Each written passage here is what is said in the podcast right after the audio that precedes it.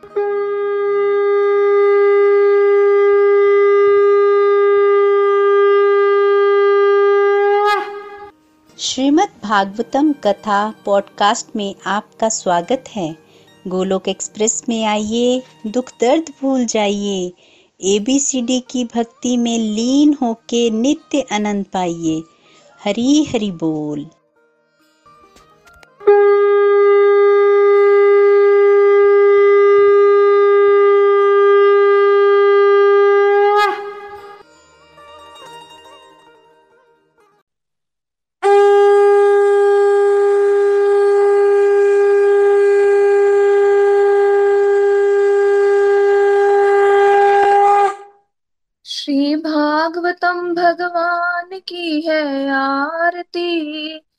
पापियों को पाप से है तारती। श्री भागवतम भगवान की है आरती। पापियों को पाप से है तारती। ये अमर ग्रंथ, ये मुक्ति पंथ, ये पंचम वेद निराला नव ज्योत जगाने वाला। ये अमर ग्रंथ, ये मुक्ति पंथ ये पंचम वेद निराला नव ज्योत जगाने वाला। हरि नाम यही हरि धाम यही, जग के मंगल की आरती। पापियों को पाप से है तारती। श्री भागवतम भगवान की है आरती। पापियों को पाप से है तारती। ये शांति गीत पावन पुनीत पापों को मिटाने वाला हरि दर्श कराने वाला। ये शांति गीत पावन पुनीत पापों को मिटाने वाला हरि दर्श कराने वाला। ये सुख करनी, ये दुख करनी, श्री मधुसूदन की आरती। पापियों को पाप से है तारती श्री भागवतम भगवान की है आरती, पापियों को पाप से है तारती। ये मधुर बोल मधुबंद खोल सर मार्ग बताने वाला, बिगड़ी को बनाने वाला। ये मधुर बोल मधुबंद खोल सन मार्ग बताने वाला, बिगड़ी को बनाने वाला। श्री राम यही, घनश्याम यही प्रभु की महिमा की आरती, पापियों को पाप से है तारती। श्री भागवतम भगवान की है आरती, पापियों को पाप से है तारती। श्री भागवतम भगवान की है आरती, पापियों को पाप से है तारती। हरी हरि बोल, हरी हरि बोल। हरी हरि बोल एवरीवन हरी हरि बोल। Welcome everyone to the evening satsang सबसे पहले तो आप सभी को अमल की एकादशी की बहुत बहुत शुभकामनाएँ। हरी हरि बोल। तो चलिए स्टार्ट करते हैं सत्संग प्रेयर्स के साथ। जय श्री कृष्ण चैतन्य प्रभु नित्यानंद श्री अद्वैत गदर श्रीवासति गौर भक्त वृंद। हरे कृष्ण हरे कृष्ण कृष्ण कृष्ण, हरे हरे हरे राम हरे राम राम राम, हरे हरे। हरे कृष्ण हरे कृष्ण कृष्ण कृष्ण, हरे हरे हरे राम हरे राम राम राम, हरे हरे। हरे कृष्ण हरे कृष्ण कृष्ण कृष्ण, हरे हरे हरे राम हरे राम राम राम, हरे हरे। ओम नमो भगवते वासुदेवाय।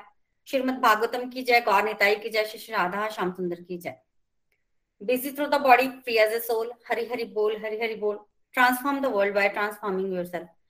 न शस्त्र पर, न शास्त्र पर, न धन पर और ना ही किसी युक्ति पर मेरा तो जीवन आश्रित है प्रभु, केवल और केवल आपकी कृपा शक्ति पर। गोलोक एक्सप्रेस में आइए, दुख दर्द भूल जाइए।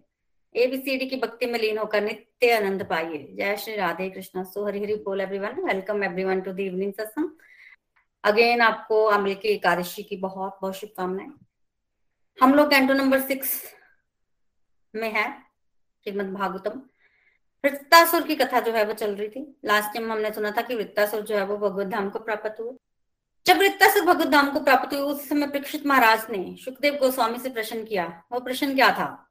प्रश्न ये था कि सामान्यता जो असुर होते हैं ना, वो रजोगुण और सत और तमोगुण के मिक्सचर में होते हैं।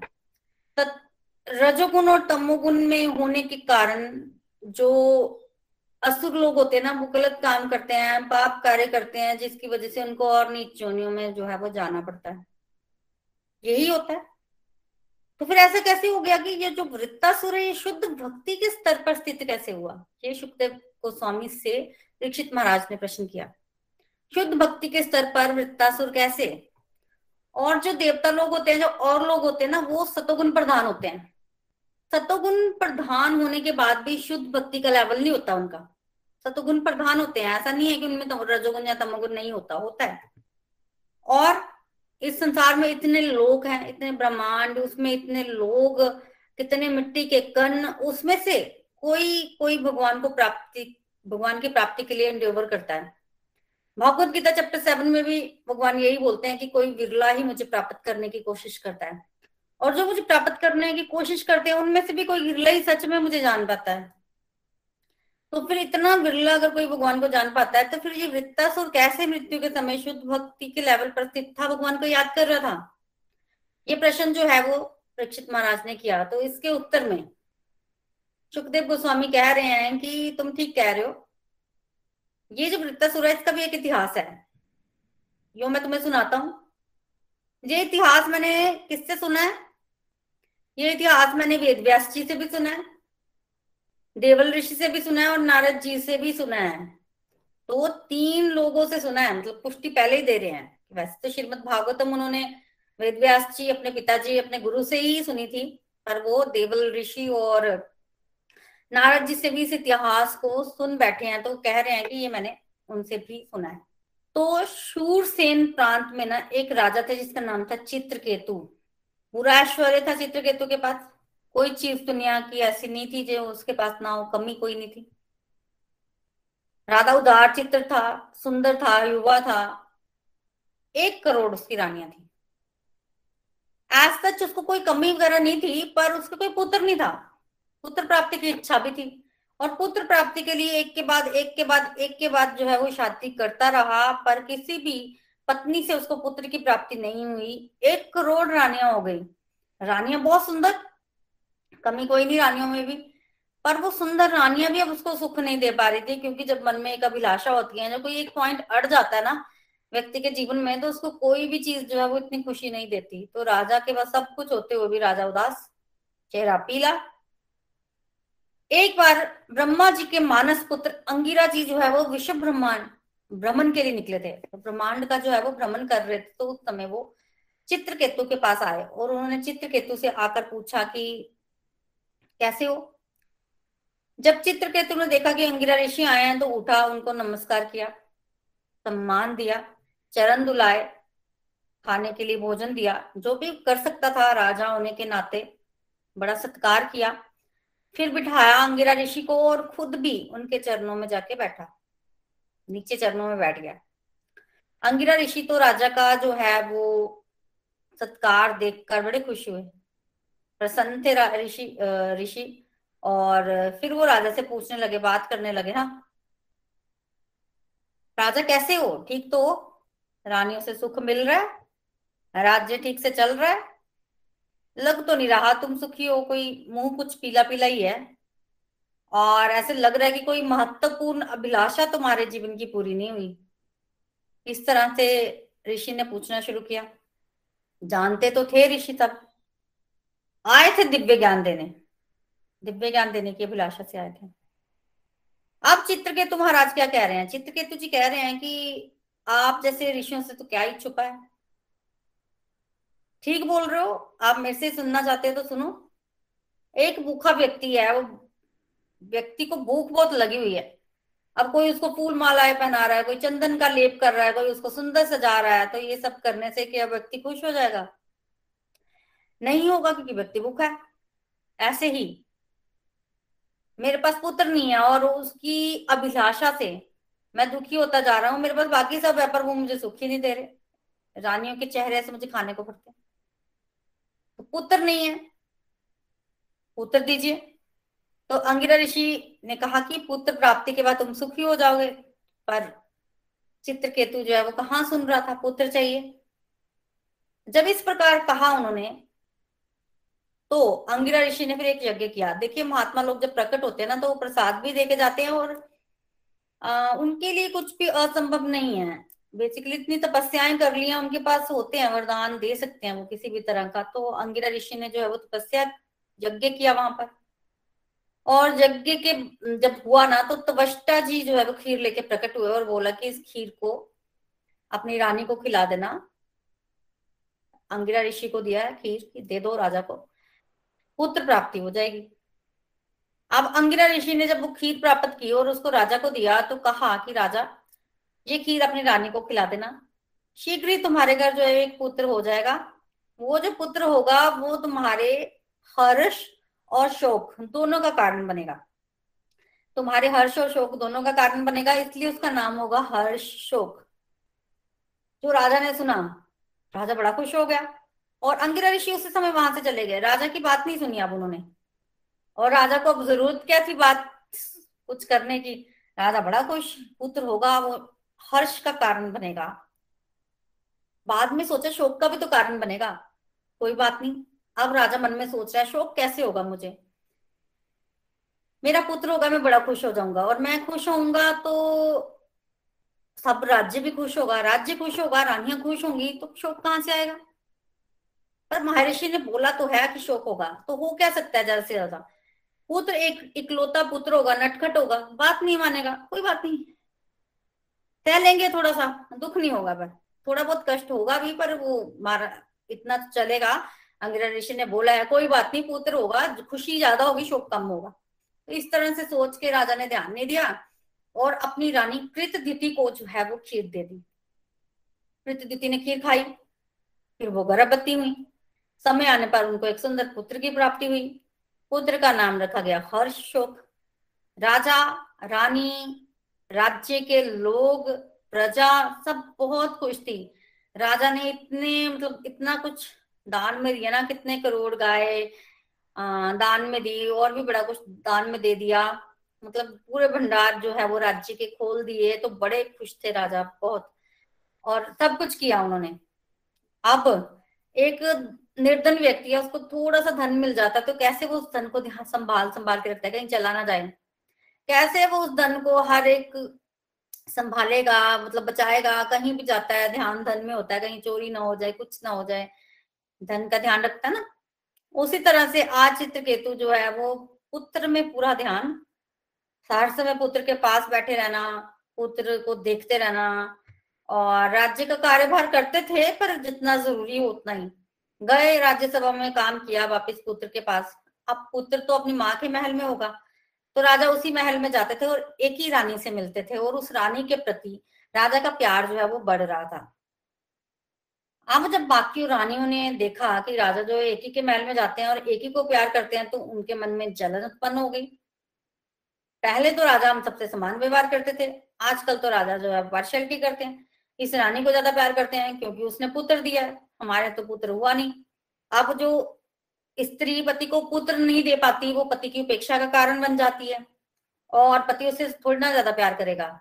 और वैसे भी जिन, जिनके पुत्र होते हैं, वो अपनी सोतों को फिर तंग करती हैं तो जेलस भी होती हैं। तो हमसे दासी जैसा व्यवहार भी हो सकता है।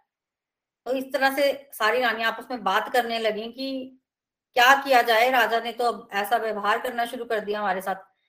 अब उन्होंने आपस में सलाह की तो नतीजा ये निकला कि ये जो पुत्र है, जब से ये आया है, तब से राजा हमें उपेक्षित कर रहा है। तो कारण ये है, हमारे दुख का ये पुत्र। तो हम ऐसा करती हैं, इस दुख के कारण को मिटा देती हैं, इस पुत्र को मिटा देती हैं, फिर तो पहले जैसा सब हो जाएगा। तो क्यों ना इस पुत्र को मार दिया जाए, विष देकर। रानियों ने आपस में सलाह की, योजना बनाई और एक दिन उस पुत्र को जो है वो विष दिया और मार डाला। अब रानी कृतद्युति जो है, वो एक दिन देख रही है कि उसका पुत्र उठा नहीं है। उसको लगा थका होगा। पर जब दोपहर हो गई, पुत्र नहीं उठा तो उसने दासी को बोला कि जाओ पुत्र को उठा के लाओ। अब दासी जो है, वो जब उठाने गई पुत्र को हर्ष शोक को तो देखा कि बच्चे की आँख की पुतलियाँ जो तो उल्टी पड़ी हैं। और बच्चे में तो जीवित रहने होने के कोई चिन्ह भी नहीं है। अब तो वो चिल्लाई दासी। हाय, में मर गई। अब रानी ने जब उसका चिल्लाना सुना तो रानी भागी भागी आई और जब रानी ने देखा कि पुत्र जो है वो ऐसे पड़ा है तो रानी जो है वो बेहोश हो गई। उसके केश, उसकी साड़ी सब कुछ बिखर गया। बुरे हालात हो गए और रोने लग पड़ी, हाय मेरे पुत्र, तुम्हें क्या हुआ? कहाँ चले गए तुम? ये कैसे हो गया? जिसको सुने, जो सुने वो भागा चला है, जो सुने वो भागा चला है, चारों ओर हाहाकार मच गया। ये क्या हो गया? और चीतकार, तारे रोने लग पड़े, बुरी हालात, बच्चा बड़ा छोटा था अभी तो कुछ ही वर्षों का था, और करते करते ये खबर जो है चित्रकेतु तक पहुँची, जब चित्रकेतु तक खबर पहुँची तो चित्रकेतु भी वहाँ से भागा, रास्ते में कितनी बार गिरा लड़खड़ाते हुए पहुँचा, और जब वहाँ पहुँचा, देखा पुत्र का ये हाल, बुरी हालात, उसकी आँखों में आँसू, अब तो उसको दिखाई देना भी बंद हो गया, और बिल्कुल मरे जैसा हाल हो गया, और वो नीचे गिर पड़ा। आज सिचुएशन तो ये थी कि एक तरफ़ तो बच्चा पड़ा और एक तरफ़ चित्रकेतु पड़ा। है जैसे वो भी मृत्यु हो। हम बड़ी बुरी हालत थी राजा की रानी बकरी अलग से जो है वो रोई जा रही है। रानी क्या बोल रही है? रानी को तो बड़ा पुत्र कहाँ चला गया? अब रानी कह रही है, भगवान को ब्लेम करना शुरू होगी रानी रानी भगवान को क्या बोल रही है? ये तो तुमने ठीक नहीं किया। पिता के सामने पुत्र की मृत्यु, ये तो कोई कुदरत के नियम नहीं है। ये कैसे हुआ कि पिता के सामने पुत्र की मृत्यु हुई? नहीं होना चाहिए था ये। तब रानी खुद ही उत्तर देती है, अब तुम कहोगे कि ये तो कर्मों का खेल है, जो जैसे कर्म करेगा उसको वैसे ही फल मिलेंगे। अब तेरे पुत्र ने ऐसे कर्म किए होंगे, उसके जीवन इतना ही होगा तो फिर उसको मृत्यु तो निश्चित ही थी। तो जो जन्म लेगा वो मरेगा, और जैसे कर्म किए, जितनी उसकी जीवन होगा, उतना ही वो रहेगा। अब रानी फिर बोल रही है, तुम ऐसा भी कहते हो ना कि जो कर्म व्यक्ति ने किए हैं, उसी कर्म का उस व्यक्ति को फल मिलेगा। तो फिर तुम्हारी पूजा क्यों करनी? तुम किस लिए हो? भगवान की क्या आवश्यकता है? फिर वो कृति दीदी खुद ही बोली अच्छा अब तुम ये कहोगे कि जैसे कर्म वैसा फल तो कोई देने वाला भी तो होना चाहिए तो मैं देता हूँ ना, भगवान, मेरा काम है वो कर्मों के फल देना। मैं नहीं मानती इस तरफ़ को। तो इस तरह से फिर कृति भगवान को बोलने लग पड़ी तो मैं नहीं मानती इस तरफ़ को तुम्हारे। फिर वो बच्चे के पास आ गई, है पुत्र, मैं तुम्हारी माता हूँ, देखो, मुझे देखो मेरी हालत क्या हो गई है। कब से सोए उठो उठो, देखो तुम्हारे पिता की क्या हालत है। उठो इनको पिता कह के बुला लो। उठो पुत्र तुम्हें भूख लगी होगी। अभी तुम्हारे भोजन का समय है। चलो उठो दूध पियो और दूध पीने के बाद बालकों के साथ खेलने जाओ। तुम्हारे दोस्त तुम्हें खेलने के लिए बुलाने आ, आ रहे हैं। चलो फटाफट से उठो। क्या तुम अब कभी नहीं उठोगे? क्या हुआ तुम्हें? तो इस तरह से बातें करने लगी। चित्रकेतु के तो हालात ऐसे नहीं थे कि वो बात भी कर पाए। तो उसी समय क्या हुआ? वहाँ पर अंगिरा ऋषि और नारद जी आ गए। अंगिरा ऋषि और नारद जी आ गए। अब पहचाना थोड़ी चित्रकेतु में? आँखों में तो आँसू है।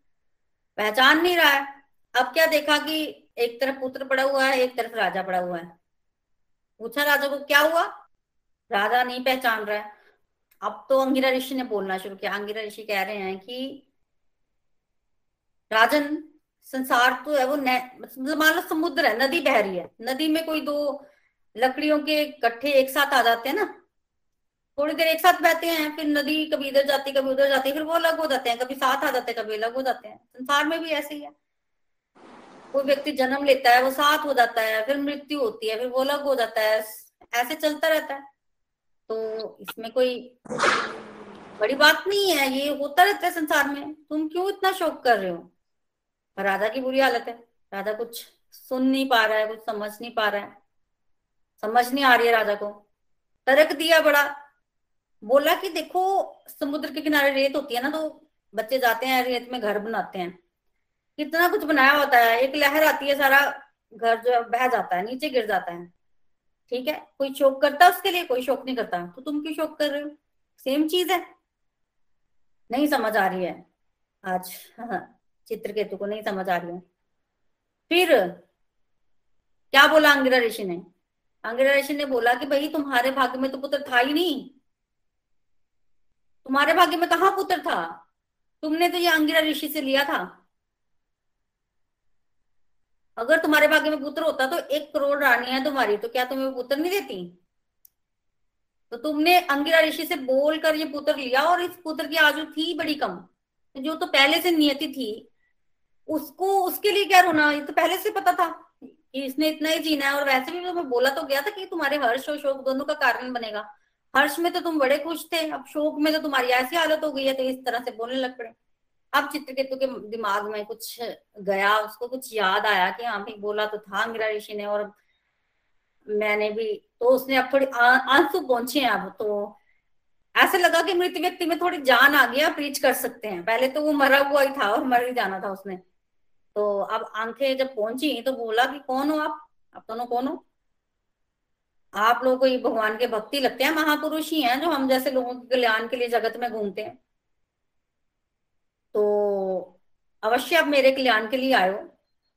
मैं तुम्हारी शरण में हूँ, मैं मूर्ख हूँ, मुझे कुछ पता नहीं चलता है। आप मुझे बताइए, अब करना क्या है? मैं तो अब यहाँ से हिल भी नहीं पा रहा हूँ, क्योंकि शरीर में भी तो अब ताकत नहीं बची है। अब करना क्या है? आप आगे वो समझ नहीं आ रहा है।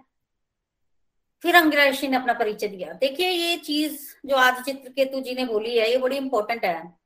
जब भी आपको किसी से ज्ञान प्राप्त होना है या कोई भी महान भक्त बनता है ना तो उसके अंदर ये गुण ज़रूर होता है।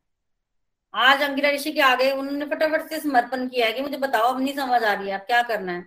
अर्जुन ने भगवान के आगे किया, राजा रघुगन ने जड़ भरत के आगे किया, तभी व्यक्ति को जीवन में ज्ञान प्राप्ति होती है अदरवाइज़ नहीं होती। तो ये शरण में आए हैं। तब अंगिरा ऋषि कह रहे हैं कि मैं अंगिरा और ये नारद, पिछली बार तो मुझे इतना श्योर नहीं था, तुम पे डाउट था, इसलिए मैं नारद जी को साथ नहीं लाया। पर इस बार मुझे पता है कि नारद जी की ज़रूरत पड़ेगी तुम्हें ज्ञान देने के लिए। तो तुम्हें दिव्य ज्ञान देने के लिए तो आए हैं। पिछली बार भी आए थे, पर तुमने लिया नहीं। तो देखिए, क्या डिफरेंस है? पिछली बार भी तो आए थे अंगिरा जी, ज्ञान देने के लिए, पर उस समय मन में वैराग्य नहीं था। उस समय तो संसारिक अभिलाषा थी। उस समय तो इस तरह का समर्पण जो है वो नहीं किया था। और जब तक समर्पण नहीं होगा तब तक ये बात जो है वो बनने वाली नहीं है। वैराग्य नहीं था ना जीवन में? कैसे? देखिए, जब हमने भागवतम का महात्म सुना था, उस समय आत्मदेव को कर्ण उपदेश दे रहे थे, पर उस समय उन्होंने वो उपदेश नहीं लिया। उस समय तो उनको पुत्र चाहिए था। और फिर जब उसी पुत्र से दुख मिला, फिर जब गोकर्ण ने उपदेश दिया, तब आत्मदेव ने ग्रहण किया। तो हमें क्या करना है? हमें इस हद तक ही नहीं जाना है। हमें समय रहते ही अपने कल्याण के विषय में वैसे ही सोच लेना चाहिए। ज़रूर थोड़ी है कि भगवान की तरफ़ से इतना दुख आएगा फिर हमारी हालात खराब होंगे, फिर हम भगवान की शरण में जाएँगे। एक समझदार व्यक्ति होता है, वो सुनकर ही समझ लेता है इस तरह की चीज़ें। तो भगवान की शरण में जाना है। अब चित्रकेतु जी सुन रहे हैं, अब वो तैयार भी हैं। अब नारद जी बोलते हैं, किसके लिए शोक कर रहे हो? इस पुत्र के लिए? चल पुत्र, तू जीवित हो जा। नारद जी ने ऐसा बोला, पुत्र जीवित हो गया। पुत्र जीवित हुआ तो नारद जी कहते हैं, देख तेरे माता पिता प्रजा और दासियाँ, ये सब देखो तुम्हारे लिए कितना शोक कर रही है। हालात तो देखो इनके। तो तुम क्यों जा रहे हो? चलो उठो, इनको माता पिता कह के बुलाओ और बाकी जीवन तुम ऐसे ही रहो, इसी जीवन में रहो। तुम्हें जाने की ज़रूरत नहीं है। पीछे देखा नहीं कि कैसे बुरी हालात हो गई हैं? सबके बुरे हालात हो गए हैं। जब इस तरह से सुना पुत्र ने तो पुत्र देख रहा है कि ये माता पिता मेरे कौन से जन्म के माता पिता है? मैं तो आत्मा हूँ। और मैंने तो बड़े जन्म लिए। कभी मैं स्वर्ग लोग गया, मैं देवता भी बन चुका हूँ। देवताओं के लोग में बड़ी देर रहा हूँ मैं। फिर मैंने कितनी बार तो मनुष्य बना। फिर मैं निमंजोनी में भी गया, मैं पशु भी बन चुका हूँ, मैं पेड़ भी बना हूँ कई बार, वनस्पतियों में भी जन्म लिया मैंने। अब मुझे ये समझ नहीं आ रहा कि मेरे कौन से जन्म के माता पिता है और किस मतलब किस तरह से मेरे माता पिता हुए क्यों माता पिता बोलना है इनको? ठीक है? फिर उन्होंने भी बहती नदी वाला एग्ज़ाम्पल दिया। कि नदी बहती है दो लोग साथ आ जाते हैं दो लकड़ियों के गट्ठे साथ आ जाते हैं, फिर आगे जाके अलग भी हो जाते हैं तो एक पशु है, उसका एक मालिक है, ठीक है? अब वो उस मालिक का पूरा हक उस पशु पे है। मालिक कल को पशु को बेच देता है, दूसरा मालिक आ जाता है दूसरा मालिक का हक उस पशु पे है, पशु तो सेम है, पर मालिक बदल गया। मालिक बदल गया ना? ऐसे ही रिश्ते भी बदल जाते हैं। मैं जब जिस शरीर में जाऊँगा, उस शरीर के संबंधित जो लोग होंगे, उनसे मेरा संबंध होगा, फिर मैं दूसरे शरीर में चले जाऊँगा। और दूसरे शरीर से जो संबंधित लोग होंगे, वो उससे मेरा संबंध होगा। अल्टीमेटली मेरा एक संबंध तो परमात्मा से है, मैं तो आत्मा हूँ। तो ये किस जन्म के माता पिता तो इनसे तो अब मुझे लगता नहीं मेरा कोई संबंध है। ये बच्चे की बात सुनकर सब लोग हैरान रह गए। अभी तक तो बच्चों के साथ स्नेह बंधन ही लगाया हुआ था सबने। अब बच्चे ने इस तरह से प्रीच किया ना, और फिर बच्चा लेट गया, बोलते अब नहीं जीना यहाँ थोड़ी रहना तो बच्चा तो चला गया। जो सुना चित्र के तूने तो आँखें खुली अब कुछ उसको होश आई अब पूछा क्या करना है? बोला, पहले तो संस्कार करो, अंतिम संस्कार। उठा चित्त के तो सबसे पहले तो बच्चे का अंतिम संस्कार किया। विधि पूर्वक जैसे भी करते हैं। फिर जो रानिया थी ना, जिन्होंने बच्चे को रिश्ते के मारा था, वो कृतदिति से भी ज़्यादा रो रही थी। अब अंगिरा ऋषि से क्या छुपा है? पता तो सबको चल गया कि रानियों ने जहर देके मारा है। अब वो रानियाँ जो है, वो तेजहीन, कांतिहीन हो गई थी। और मान भी गई बेचारी, पश्चाताप भी कर रही थी कोई यमुना नदी में, स्नान करे। अंगिरा ऋषि ने जैसे बताया, वैसे करने लग पड़ी। अंगिरा ऋषि की ही आज्ञा से उन, अब स्त्रियों ने ना संतान उत्पत्ति की सारी आशा छोड़ दी कि आप तुम्हारे जीवन में जो है वो प्राश्चित बता प्राश्चित करो। तो इस तरह से उन्होंने फिर यथा योग्य प्राश्चित किया। और इधर नारद मुनि ने जो है वो चित्रकेतु को दीक्षित किया और बोला कि सात दिन इस मंत्र का जप करोगे तो तुम्हें भगवान की कृपा जो है वो प्राप्त हो जाएगी। नारद मुनि के बताए गए निर्देशानुसार चित्र चित्रकेतु ने वहाँ पर क्या किया? तपस्या शुरू की और सात दिन केवल जल पिया और सात दिन के जप के पश्चात उसको विद्याधर के लोक की प्राप्ति हुई। फिर उसके पश्चात उसने और अधिक जप किया। जब और अधिक जप किया तो उसको अनंत देव के दर्शन हुए। संकर्षण भगवान के तो श्वेत रंग के थे वो और नीले वस्त्र जो है वो धारण किए हुए आपने देखा होगा कि भगवान जो है वो पीले वस्त्र धारण करते हैं और जो अनंत शेष है उनका हमेशा जो जो कलर है, जो ड्रेस है, वो ब्लू कलर की होती है। उनको संकर्षण भी बोलते हैं। उन्हीं के विस्तारित रूप है। तो संकर्षण भगवान के बेसिकली नंद शेष के दर्शन हुए। अब तो दर्शन हुए ना तो चित्रकेतु के अंदर सारे मतलब अष्ट सात्विक विकार जो है वो प्रकट होने शुरू हो गए, जो कि नॉर्मली होते हैं। रोंगटे खड़े हो जाना, आँखों से आँसू निकलना शुरू हो जाना। और आवाज़ बंद हो जाना, चरणों में गिर पड़े, नमस्कार किया, स्तुति नहीं हो रही थी तो इस तरह से सारे विकार जो है जैसे जैसे वो सब प्रकट होने शुरू हो गए। फिर भी चित्रकेतु ने क्या किया? हम्म किसी तरह से स्तुति की, बड़ी प्यारी स्तुति की।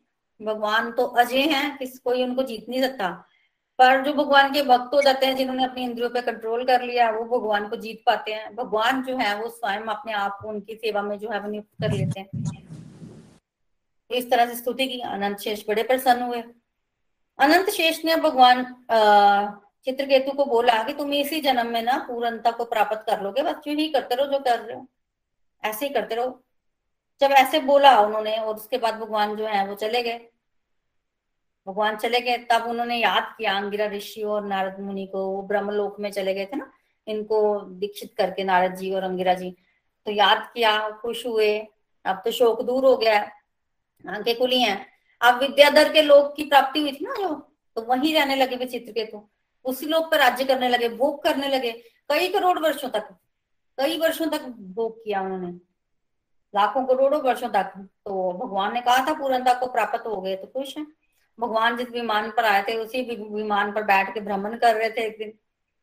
तभी एक दिन क्या देखा चित्रकेतु ने कि आकाश मार्ग से ना वो भ्रमण कर रहे थे, और नीचे ना शिव जी और पार्वती और सभा में बैठे हुए थे बड़े सारे लोग। सभा में कौन कौन था? ब्रह्मा जी चार कुमार स्वयंभु, मनु, नारद जी, सब बैठे हुए थे। तो शिव जी जो है, वो भी बैठे हुए थे माता पार्वती के साथ। तो भगवान शिव जी ने माता पार्वती को गोद में बिठाया हुआ था और उनका अलिंगन भी किया हुआ था। अब जब चित्रकेतु ने देखा कि माता पार्वती गोद में अलिंगन भी किया हुआ, इतने सारे लोग बैठे हुए हैं तो चित्रकेतु को हँसी आ गई। हंसने लग पड़ा और हँसते हँसते क्या बोला चित्रकेतु? हँसते हँसते बोला कि भगवान जो शिव जी हैं, ये वैष्णवों में उत्तम है, श्रेष्ठ है, सबसे बड़े वैष्णव है। वैदिक नियमों का पूरा पालन करते हैं, वैसे तो बड़े तपस्वी हैं। देखो तो सभा में कैसा आचरण कर रहे हैं। पत्नी को गोद में बिठाया, आलिंगन भी किया हुआ है। सामान्य पुरुष भी अगर अपनी पत्नी पत्नी के साथ बैठता है ना तो उसका स्पर्श जो है वो एकांत में करता है। जो सामान्य व्यक्ति होता है, वो भी एकांत में पत्नी सुख भोगता है तो ये तो भगवान जो है जगत के माता पिता है, इनका आचरण ऐसा है। अब वो हंस के बोला चित्र चित्रकेतु, जब वो हंस के बोला तो बेसिकली उस समय शिव जी तो कुछ नहीं बोले। सभा में इतने लोग बैठे थे, वो भी कुछ नहीं बोले। पार्वती माता को गुस्सा आ गया, क्रोध किया उन्होंने और कहा कि भाई अब यही बचा है, जिसको भगवान ने हमारे ऊपर नियुक्त किया है कि ये हमें सुझाव दे सके, या हमें दंड दे सके, हमने कितना गलत काम किया। हम संसार के माता पिता हैं, इसको हमारे ऊपर निश्चित, नियुक्त किया गया है। और और ये सारी सृष्टि इसी की तो है, इसलिए जो बोल सकता है। और इस सभा में तो और कोई बैठा ही नहीं है, ना चार कुमार ना ऋषि मुनि, ना नारद जी, ना स्वयं मनु, कोई नहीं बैठा है। वो, जो ये बोल रहा है, उन लोगों को तो समझ ही नहीं है कि नियम क्या है, क्या नहीं। इसको सारी समझ है। तो इस तरह से माता ने जब कहा और साथ में कहा कि श्राप दिया। हे पुत्र, श्राप देते हुए पुत्र कहा वैसे तो भगवान शिव जी और माता पार्वती जगत के माता पिता हैं तो पुत्र ही लगे। पुत्र, तुम जाओ, तुम असुर कुल में जरा जन्म लो। असुरकुल में जन्म लेने के बाद जब तुम्हें सबक मिलेगा ना तो फिर तुम्हें समझ आएगी कि कैसे है सिस्टम तो बेसिकली ये जो चित्र केतु है ना, इसको कंपेयर किया गया है। इसको अगर इस तरह से हम समझे ना, जैसे हमारे अंदर के विकार, जैसे हम लोग कभी जाते हैं बाहर, कभी हमने किसी स्त्री या पुरुष को देखा, लड़का लड़की को देखा तो हमारे अंदर कैसे विकार आते हैं? कैसे विचार आते हैं हमारे अंदर? तो वही चित्र केतु है बेसिकली जब माता पार्वती ने देखा कि ये चित्र केतु किस प्रकार सोच रहा है, इसके मन में किस तरह से विचार आ रहे हैं तो माता तो बोल रही है कि इसके अंदर तो बहुत विकार है, ये शुद्ध कैसे हुआ? गलत विचार है इसके मन में। शुद्ध कैसे हुआ ये? इसको तो भगवान शंकर की कृपा प्राप्त है। इसी जन्म में जो है वो मुक्ति को प्राप्त कर लेगा ये। भगवान ने कहा, है, तुम मेरे पास आओगे। तो श्राप दिया कि तुम जाओ, तुम जरा शुद्ध हो क्या हो अभी विकार शेष है तुम्हारे अंदर। तो जब तक विकार शेष हो, तब तक भगवान के धाम हम कैसे जा सकते हैं? नहीं जा सकते। और फिर जब चित्रकेतु ने सुना तो उसको गलती का भी एहसास हुआ। चित्रकेतु नीचे आया और माता पार्वती को नमस्कार किया और कहा कि, माता, मैं सब विकार करता हूँ जो तुमने मुझे श्राप दिया है। क्योंकि बेसिकली आपने मुझे श्राप नहीं दिया है। ये तो मेरे कर्मों के ही फल हैं जो मुझे भोगने पड़ेंगे। और कर्म कोई, कई बार क्या होता है कि व्यक्ति भगवान की भक्ति कर लेता है, तपस्या कर लेता है, उसकी मुक्ति जो है वो पक्की होती है, कोई एक छोटा सा पॉइंट अड़ जाता है। तो भगवान कहते हैं कि जल्दी जल्दी इसका निपटारा करवा दो, इस पॉइंट से भी किसी का कुछ रह जाता है तो उसको फटाफट से श्राप दिलवा के उसका वो कर्म भी खत्म कर देते हैं और फिर उसको शुद्ध करके भगवान अपने साथ ले जाते हैं। तो चित्रकेतु के साथ भी सेम था। कृपा तो भगवान की प्राप्त हो चुकी है, कोई एक आधा कर्म रह गया होगा तो श्राप मिला तो वो तो आज चित्रकेतु यही बोल रहे हैं। तो उसके चित्रकेतु के महान गुण देखकर ना माता पार्वती भी बाद में हैरान हुई। बाद में भगवान शिव जी ने भी बोला माता पार्वती को। तो चित्रकेतु ऐसा कह रहे हैं कि माता, मैं ये तो नहीं बोलता कि श्राप वापिस ले लो, मेरे अपने कर्मों का फल होगा, पर इतनी कृपा ज़रूर करो कि मेरे को मृत्यु के समय भगवान की याद बनी रहे। मृत्यु के समय एटलीस्ट मैं भगवान को याद करूँ, जीवन जाए मैं जैसा मर्ज़ी बताऊँ। तो इस तरह से बोला और चले गए चित्रकेतु तो जब चित्रकेतु चले गए ना, यही चित्रकेतु जब नीचे गए ना तो वहाँ पर तवस्ता जो यज्ञ कर रहे थे इंद्र को मारने के लिए तो यज्ञ कर रहे थे पुत्र प्राप्ति के लिए तो यही चित्रकेतु उनके गर्भवृत्ता पुत्र के रूप में जो है वो प्रकट हो गए, और उसके बाद इंद्र के हाथों मारे गए, और मुक्ति मिल गई। तभी तो शुद्ध हैरान हो रहे हैं ना, परीक्षित महाराज, की असुरों को कैसे मुक्ति मिल गई? बेसिकली वो चित्र केतु हैं। और जब चित्रकेतु चले गए तो भगवान शिव जी आए और शिव शिव जी कह रहे हैं कि देखा महान भक्त के गुण देखे। अगर वो चाहता तो तुम्हारे स्टाफ को प्रतिकार भी कर सकता था, क्योंकि उसकी गलती नहीं थी, भाव शुद्ध था उसका।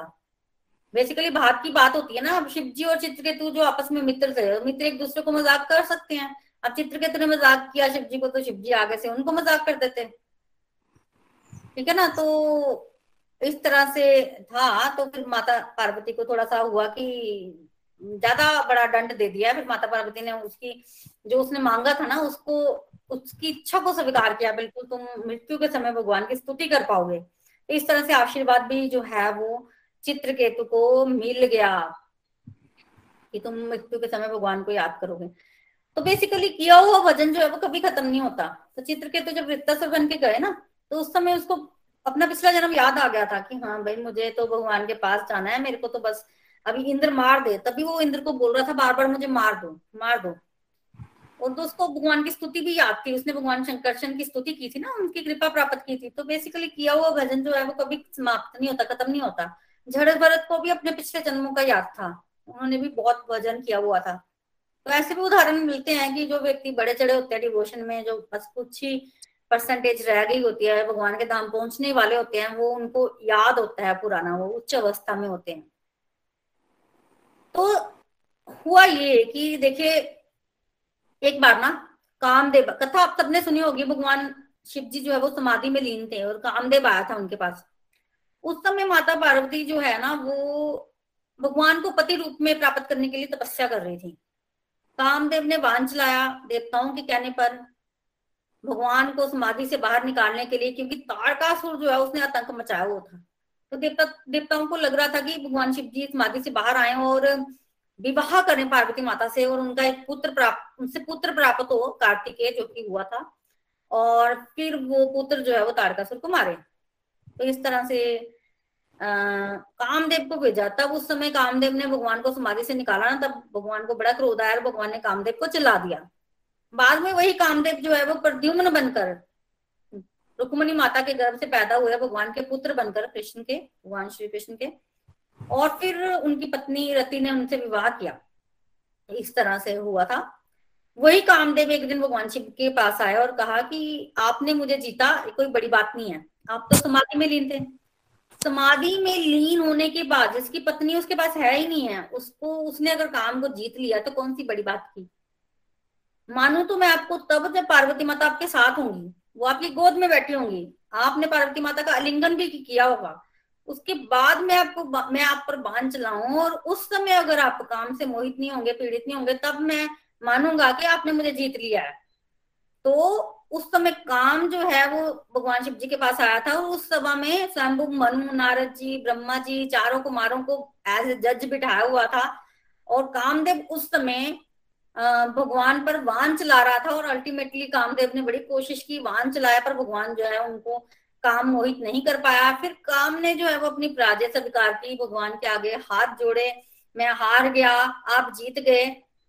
इस तरह की सभा जो है उसमें ये सब चल रहा था और ऊपर से चित्रकेतु गया। चित्रकेतु क्या पता नीचे क्या चल रहा है, उसने तो बस यही देखा ना कि भगवान शिव जी ने पार्वती माता को गोद में बिठाया हुआ, उनका आलिंगन किया हुआ तो उसने कुछ बोल दिया।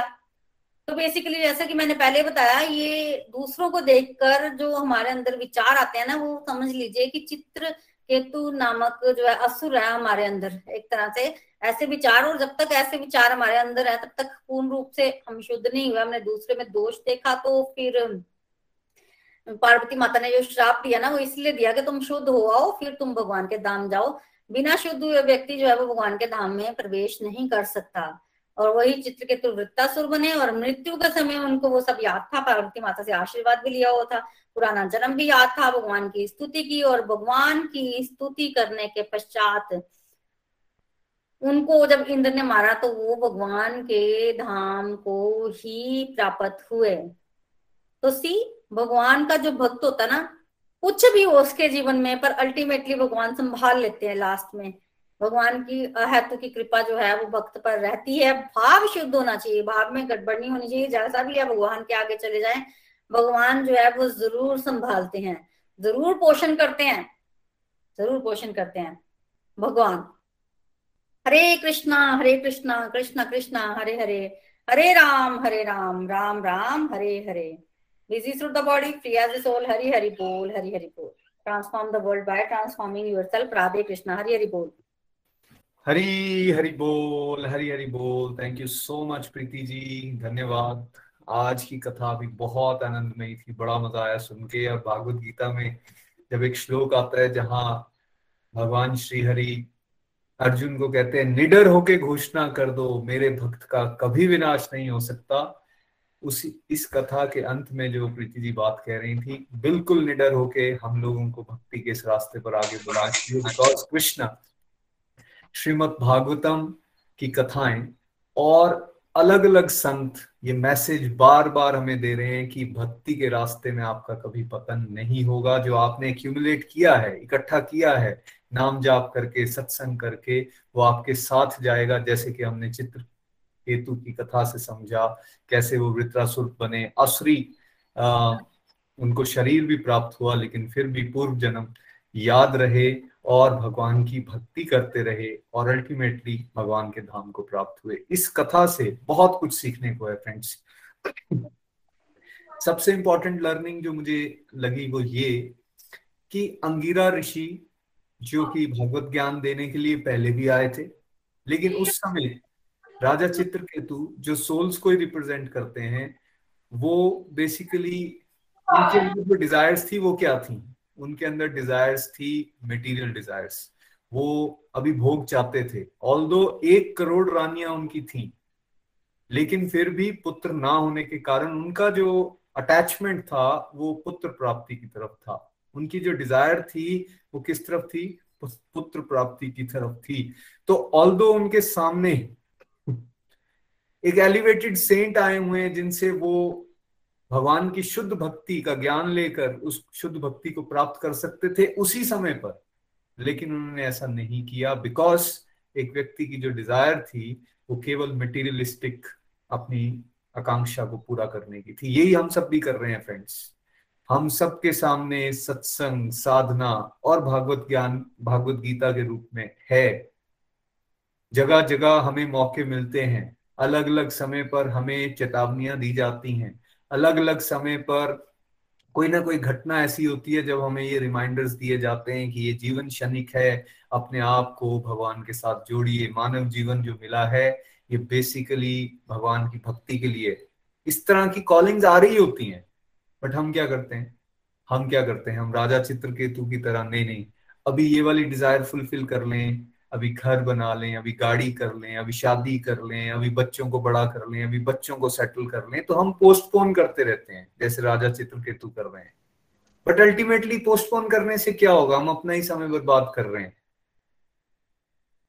पोस्टपोन करने से कुछ होने वाला नहीं, और जैसे राजा की वो कामना पूरी कर दी संत ने वैसे ही भगवान हमारी भी जो कामनाएँ होंगी ना, वो पूरी कर देते हैं। भगवान श्योर करते हैं, तुम तुम जो मांगोगे वो तुम्हें मिल जाएगा।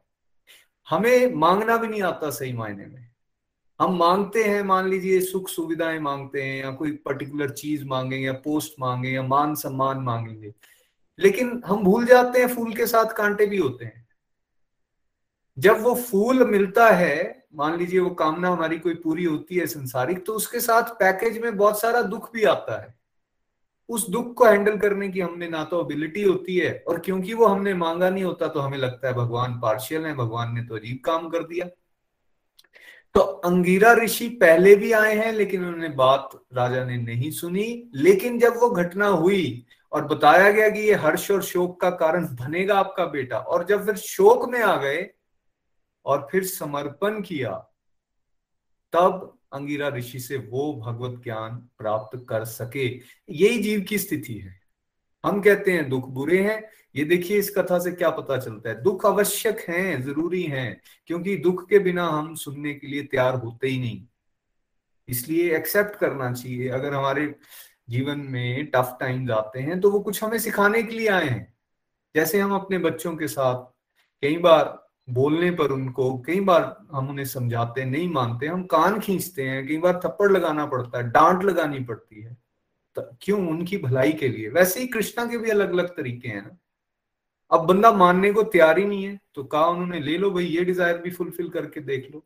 और बता भी दिया ये हर्ष और शोक का कारण बनेगा।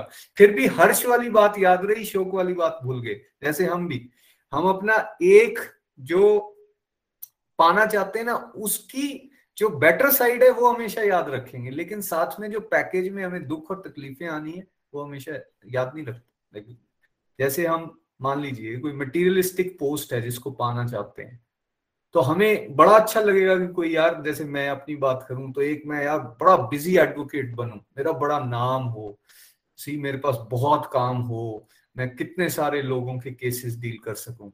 सुन। डिज़ायर तो बड़ी अच्छी है। लग भी रहा है, वाह यार, बड़ी गाड़ी होगी, पैसा भी ज़्यादा कमाएँगे, ठीक है, जजेस के साथ भी जान पहचान होगी, सब लोग आप जान पहचान, वो सब लोग जानते भी होंगे, नाम भी बहुत होगा। बाहर से तो देखने में बहुत अच्छा लग रहा है।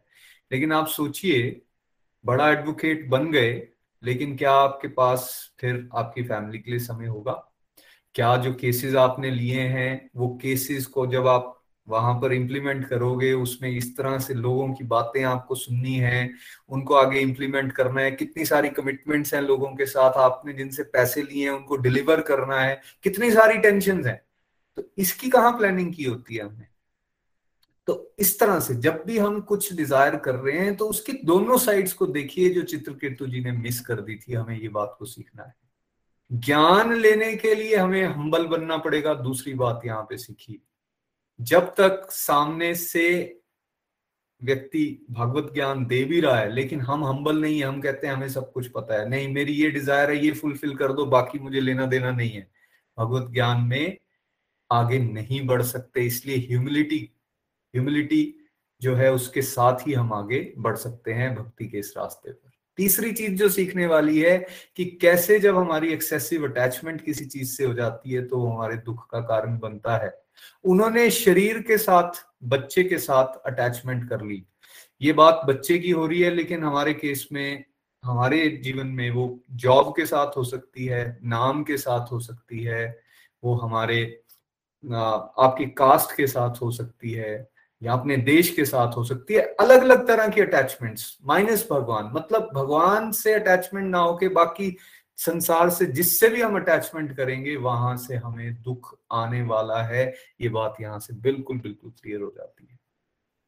तीसरी बात, यहाँ अटैचमेंट की हमने की तो चौथा हम क्या समझ सकते हैं? चौथा हम ये समझ सकते हैं कि देखिए, भगवत गीता में साफ़ बताया गया कि साइंस ऑफ़ सोल क्या है। भाई ये सोल है अलग अलग शरीर धारण करती है अलग अलग योनियों में जाती है और ये चौरासी लाख योनि को चक्कर काटती जा रही है। अब चित्रकेतु के सामने उसी पुत्र को वापस लाया गया। लेकिन वो पुत्र क्या कर रहा है? वो क्या बता रहा है? कौन से वाले माता पिता मैंने तो कितनी योनियों को घूम चुका हूँ। दैट मीन्स ये हमें बताया जा रहा है कि ये शरीर क्षणिक है। ये खत्म हो जाएगा। हमें इसके साथ एक्सेसिव अटैचमेंट नहीं बनानी चाहिए। और यही कारण है क्योंकि हमने एक्सेसिव अटैचमेंट बनाई होती है ना हर रिश्ते के साथ। भगवान के साथ अटैचमेंट नहीं होती है हमारी। तो इस वजह से फिर हम बहुत दुख और शोक की स्थिति में जाते हैं। मैं कई परिवारों को देखता हूँ। वो इस बात को समझ ही नहीं पा रहे हैं कि सच्चाई ये है कि अल्टीमेटली हम सबको मिला है। जैसे प्रीति जी कह रहे थे ना समझदार वो है समझदार वो है जो सुन के ये बातों को सीख ले। श्रीमद भागवतम की जय हो। Thank you so much Preeti भाभी। बहुत आनंद आया। तो जैसे नितिन जी ने ऑलरेडी आपको बताया, ये कथाओं का मेन पर्पज ये है कि हम समझदार बने। ये कथाओं से जो ज्ञान मिल रहा है, उससे रिलेट करें और उसके अकॉर्डिंगली समझें कि जो गलतियाँ यहाँ बताई जा रही है, जो कर रहे हैं, जैसे चित्रकेतु जी ने क्या गलती की? एक्सेसिव अटैचमेंट बना ली, है ना? तो उस एक्सेसिव अटैचमेंट से बचें और वो एक्सेसिव अटैचमेंट अगर करनी है तो कहाँ करनी है? एक ही जगह है जहाँ अगर हम इमोशंस को अपने सेव करेंगे तो हमारे इमोशंस बचे रहेंगे। वो है भगवान के साथ। एक भगवान के साथ अपने इमोशंस को स्टोर करके रखिए। दूसरा, कि कैसे जजमेंटल बिहेवियर जो है, चित्रकेतु के एग्ज़ाम्पल समझा, ना? हम सबको जज करने की या कुछ कमेंट पास करने की एक आदत होती है। बट कई बार कमेंट कैसे वो भारी पड़ सकता है हम पे राइट तो वो भी हमने समझा। तो ओवरऑल देखिए, मुझे पर्सनली ना ये चित्रकेतु वाली जो पूरा ये बेसिकली कथा है ना, इसमें बहुत, मुझे बड़ा पर्सनली बहुत मज़ा आता है क्योंकि उसमें ना बड़ा डीप लेवल का वैराग्य आता है, अगर आप ध्यान से समझोगे। देखिए, संसारिक दृष्टि से ये बहुत बड़ी बात है ना, कि किसी का बच्चा था और वो छोटी उम्र में डेथ हो गई उसकी। तो क्या ये ऐसा कह सकते हैं कि 99.9 परसेंट लोग डिप्रेशन में चले जाएँगे ऐसा होने से? कि अगर किसी का बेबी है और मान लीजिए वो आठ दस साल की उम्र में खत्म हो जाए, वो एकदम झटके से राइट डिप्रेशन में चले जाएँगे। श्रीमद भागवतम जैसे ग्रंथ क्या करते हैं? कथाओं से आपको बताते हैं कि एक्चुअली सच यही है, कड़वा ज़रूर है। और अगर आपने पहले से बातें सुन ली होगी ना तो जब सडनली कुछ लाइफ में होगा एक्स वाई जेड उसके आसपास का, है ना, या उस तरह का कोई चीज़। ज़रूरी नहीं होता है कि वो उतनी इंटेंसिटी की होगी बट कुछ भी बदलाव आएगा तो आपको बदलाव उतने नहीं हिलाएँगे जितने आप अगर अज्ञानता में जी रहे थे टीवी देखते थे, गप्पे मारते थे सडनली आपके साथ कुछ होगा ना डिप्रेशन के अलावा कुछ नहीं मिलेगा। वही अगर आप अपने सुख में भी सत्संग साधना, सेवा इस तरह से कथाएँ सुनते रहते हो, भगवान का नाम जपते रहते हो तो जब लाइफ में फिर एक्स वाई जेड क्योंकि कुछ भी कभी भी आ सकता है। अगले मोड़ पे मेरे जीवन में क्या आने वाला है? देखिए, मैं ऑस्ट्रेलिया आया था। क्या मुझे पता था कि ऑस्ट्रेलिया आके मेरा एक्सीडेंट हो जाएगा? या क्या आपको या किसी को भी पता है ऐसा कि आपके साथ अगले मिनट के बाद क्या होने वाला है? या आपके रिलेटिव्स के साथ, या आपके परिवार के साथ? क्या किसी को पता है ऐसा? क्या अर्जुन को पता था कि जब वो युद्ध के लिए उसको एक वॉरियर ललकार रहा है और वो पीछे से उसको भटकाया जा रहा था और वो पीछे से जब वापस आएगा तो अभिमन्यु का चक्र में वध कर दिया जाएगा। क्या उसको पता था ये बात? देखिए भी कुछ नहीं पता होता। आने वाले स्टेप्स में क्या होने वाला है। तो इतना डीपली हमें डिवोशन से जुड़े रहना चाहिए ताकि जिस भी प्रकार की परिस्थितियाँ, नियति हमारे सामने लाने वाली है, जिसको रोक नहीं पाओगे आप। लेकिन अगर आप भगवान से जुड़े रहोगे तो फिर ये भगवत ज्ञान से आपको डिवाइन प्रोटेक्शन मिलती है। Hare Krishna Hare Krishna Krishna Krishna, Hare Hare Hare Ram Hare Ram Ram Ram, Hare Hare. Thank you once again Preeti भाभी। श्रीमद भागवतम महापुराण की जय हो, अमार की, एकादशी की जय हो। कुछ नहीं भी समझ आए। एज ए सेट कुछ नहीं भी समझ आए आपको कथा सुनते हुए।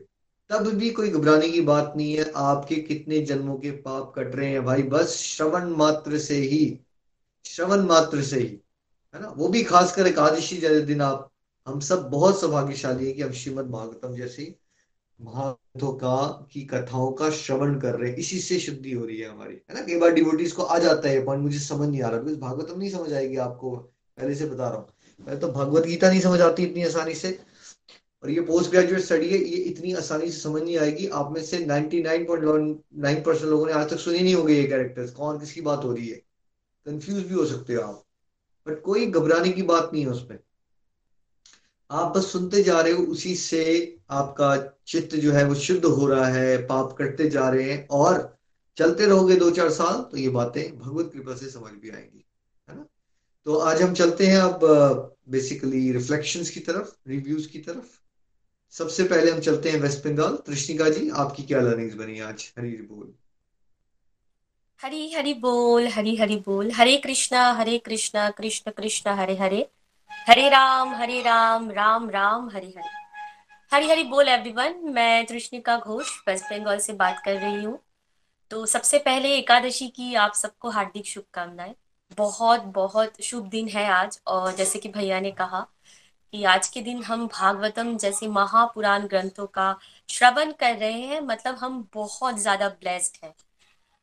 भगवान श्री कृष्ण ने हमें बहुत बहुत ज़्यादा कृपा किया है। तब हम घर बैठे ही इतने महान ग्रंथों को हम सुन पा रहे हैं और उसको समझ भी पा रहे हैं और अपने जीवन में उतार भी पा रहे हैं। तो आज की जो कथा थी, उसके लिए मैं प्रीति जी का बहुत बहुत थैंक यू करती हूँ। कि उनकी श्रीमुख से ये कथाएँ सुनने के बाद आनंद ही आ जाता है। और आज की जो कथा थी चित्रकेतु की, जो वृत्तासुर के पहले वाले जन्म में जो कैरेक्टर का नाम था, वो था तो इससे ना हम बहुत बहुत कुछ सीख सीख सकते हैं। जैसे कि नितिन भैया ने भी कहा कि जो हमें दिया गया है भगवान जी ने, हम कभी उनमें खुश नहीं रहते। हमें हमेशा जो नहीं मिला, वो उसके पीछे हम भागते हैं।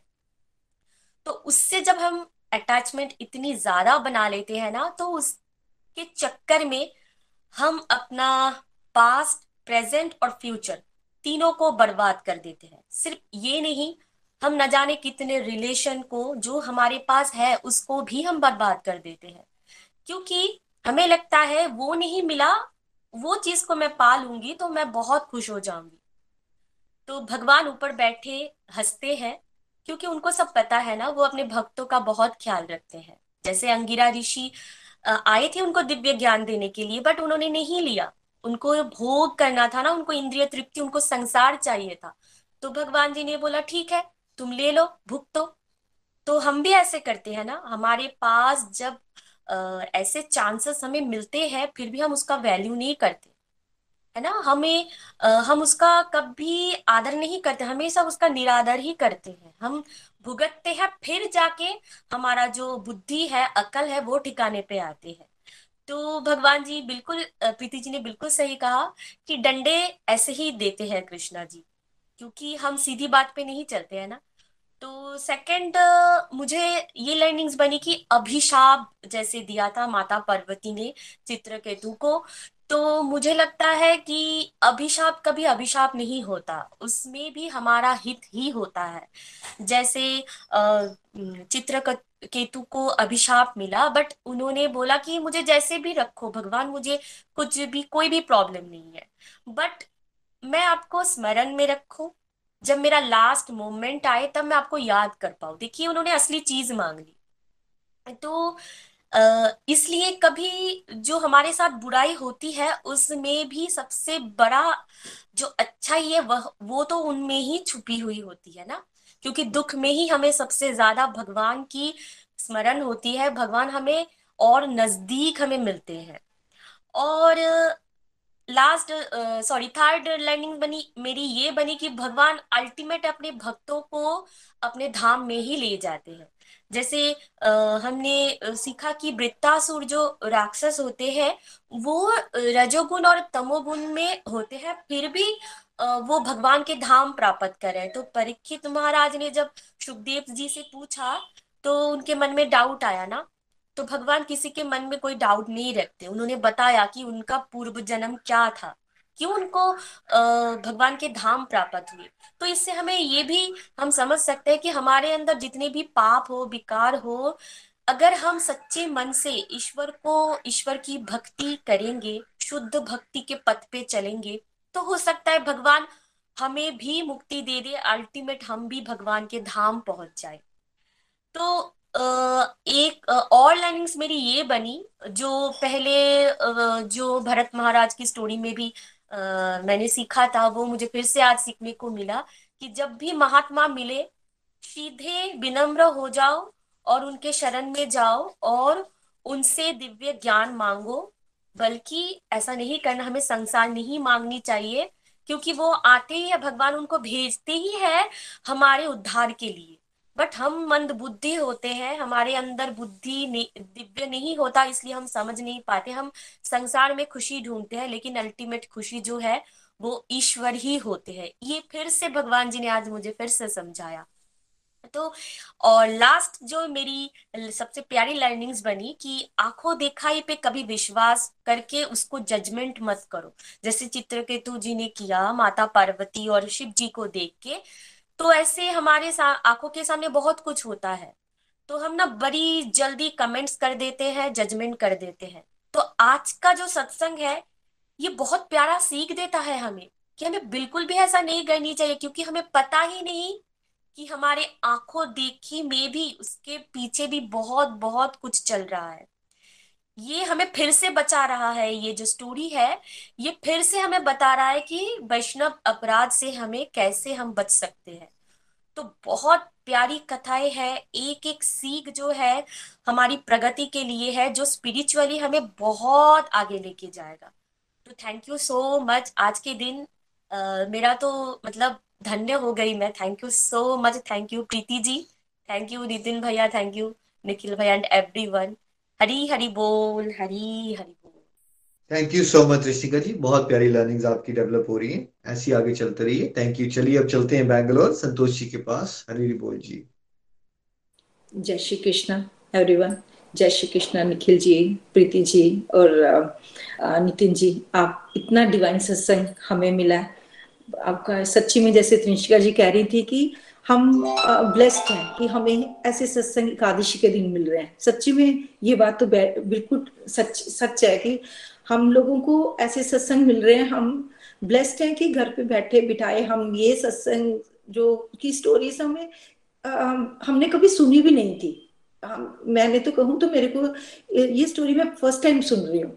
और, हमने भागतम के बारे में कहूँ तो हमें समझ हमारी लर्निंग्स या हमें समझ ही इतना समझ नहीं पा, पाते हैं? पर जैसे निखिल जी ने कहा कि बस हमें सुनना है। श्रवण भी मैंने देखा कि जैसे हमने भगवत गीता का श्रवण किया तो नवदा भक्ति में जैसे फ़र्स्ट श्रवण आता है श्रवण भक्ति आती है तो अगर हम श्रवण भी करें हम दिल से सुन रहे हैं और नाम जाप कर रहे हैं तो भगवान जी हमें कुछ ना कुछ तो लर्निंग्स हमारे दिमाग में डालेंगे ही कि हमें क्या सीखा है हमने हमने क्या करना है? अपने इम्प्लीमेंट अपने जीवन में कैसे करना है इन चीज़ों को?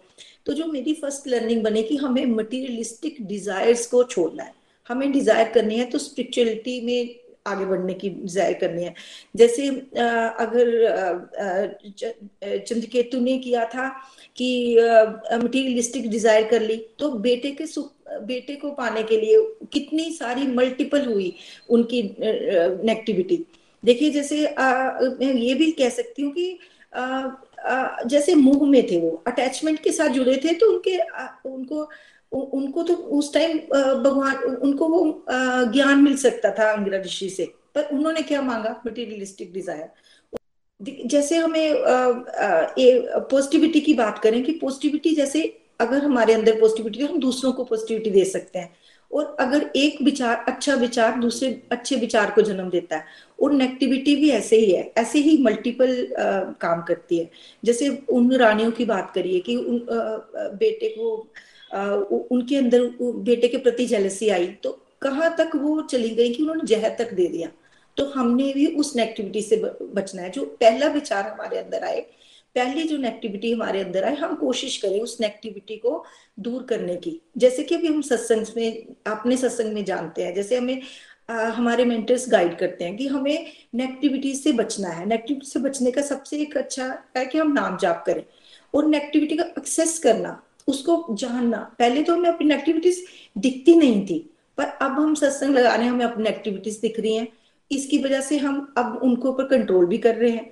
फिर हमारा हमने ये भी चेक लगाना अपने डिजायर्स पे। डिज़ायर तो हमें मटेरियल वर्ड में आ, आ, आ, अंदर लेके जाती हैं। हमें लगता है नहीं मेरे पास ये होना चाहिए एक घर है नहीं मेरे को बड़ा घर होना चाहिए। तो डिजायर्स बढ़ती जाती है। हमारे हमारे पास बैंक बैलेंस इतना हमारे पास इतना होना चाहिए हम लोग अपने डिजायर्स को बढ़ाते चले जाते हैं।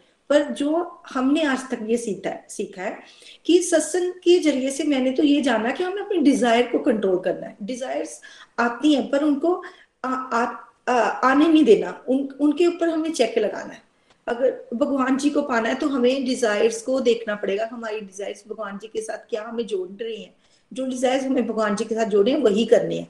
जो डिजायर्स हमें भगवान जी से दूर करती है उन डिजायर्स के ऊपर चेक लगाना फिर अगर हमारी लाइफ में दुख भी आ रहे हैं तो ये दुख हमें कहीं ना कहीं हमारे कार्मिक अकाउंट भगवान जी ये हमें सोचना है कि भगवान जी की नज़र हम पर पड़ चुकी है अभी। भगवान जी हमारे हमारे कार्मिक अकाउंट डिलीट करना चाहते हैं तो हमें वो दुख देकर जल्दी जल्दी से खत्म करना चाहते हैं हमारे दुख। तो उन उन दुखों से हमने परेशान होना कि अगर हम जी सोचे कि अब दुख आ रहे हैं हमारी लाइफ में तो ये आ, भक्ति में भी, हम डिवोशन में भी आ गए, फिर भी हमारी लाइफ में दुख आ रहे हैं। इससे अगर हम ऐसे सोचते अगर हम भगवान जी के साथ डिवोशन में नहीं जुड़े होते, पर अब हमें दुख आते हैं तो हम ये सोचते हैं कि भगवान जी हमारे हमारे जो कार्मिक अकाउंट जो पिछले जन्मों से खाते हैं हमारे, हमने कितने जन्मों में कोई गलत कर्म कितने किए हैं हमने, कितने हमने ममता में फंस के किए हैं, कितने हमने मोह, ममता में फंस कर अपनी एक्टिविटीज़ को बढ़ाकर हमने किए थे। पर अब हमें वो चेक अब तो इस जन्म में हम ये सोच रहे हैं कि हम चेक लगाने की कोशिश कर रहे हैं अपनी एक्टिविटीज़ को। और भगवान जी, जो भी हमने फल, कर्म किए हैं, उनको भगवान जी हमारे डिलीट कर रहे हैं। अगर हम ये कहें कि अगर मटीरियलिस्टिक कोई सोच होगी तो अगर किसी के किसी को दुख मिलते हैं तो वो और ज़्यादा दूसरे के ऊपर करता है कि मेरे साथ, किसी के कारण ये हो गया, मेरे साथ ये हुआ।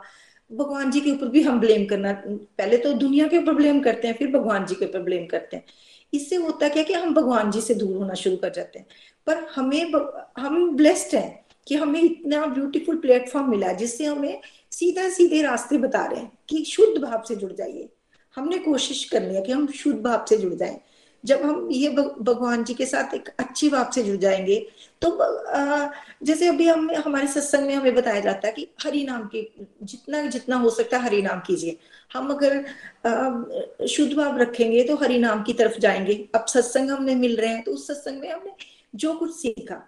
आज अगर मैं कहूँ तो मेरे को तो ये समझ आई है कि हम आ, कितने ब्लेस्ड है कि हमें श्रवण करना भी श्रवण पहले हमने एक स्टेप श्रवण किया भगवत गीता।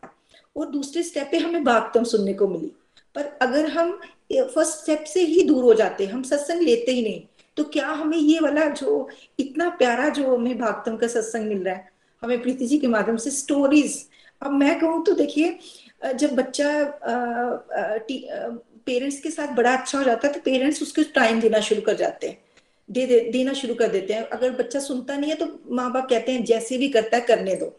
तब जब बच्चा सुनने लगता है तो माँ बाप उनको टाइम देते हैं। तो भगवान जी भी हमें वो टाइम दे रहे हैं।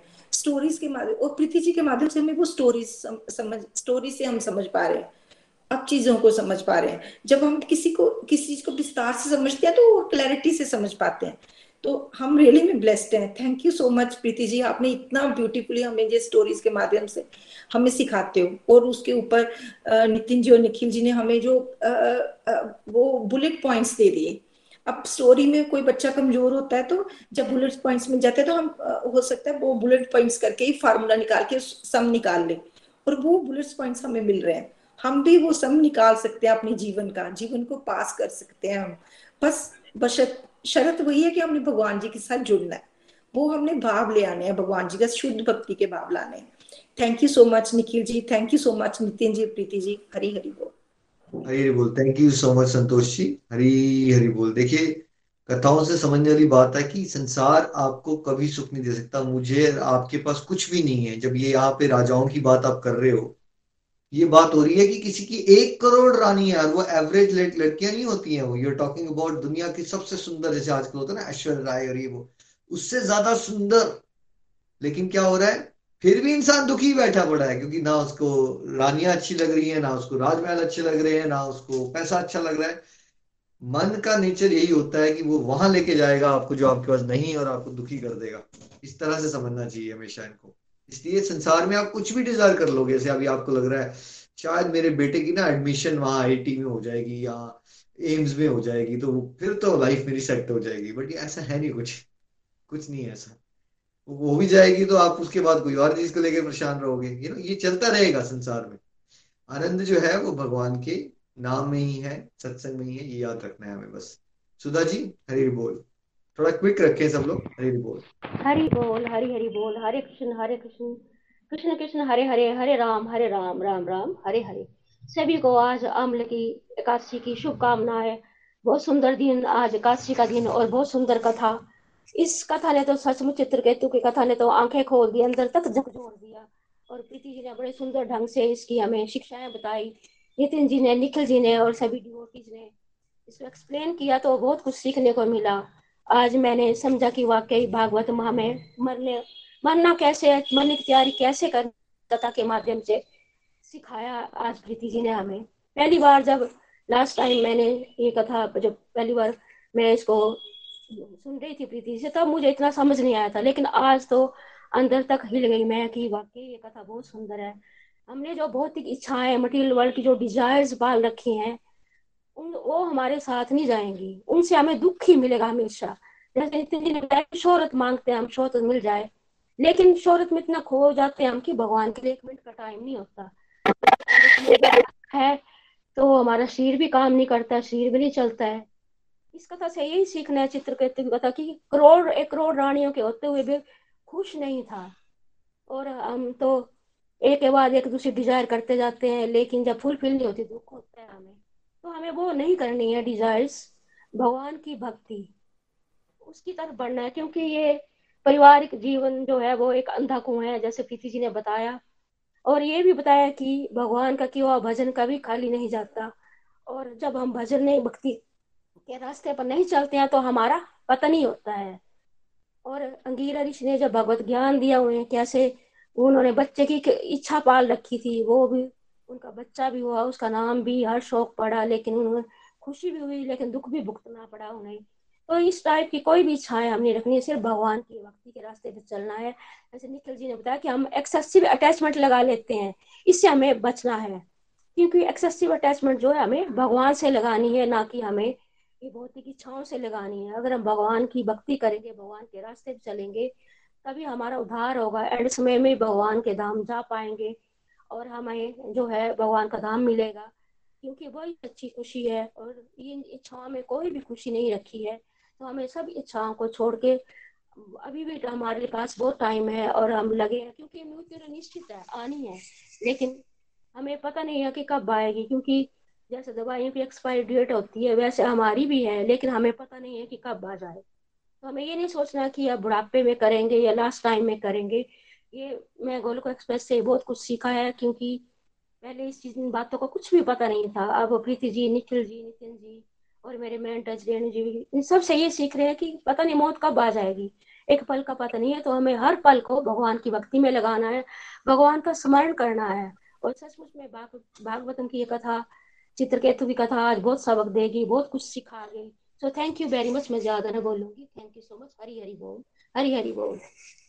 Thank you so much Sudha ji, यही पर्पज है कि हम बार बार जितना जितना हम नित्य नित्य चलते रहेंगे ना, वही बात होगी, लेकिन और, अब अगली बार सुनोगे ना आप जब ये कथा, मान लो छह महीने, साल बाद।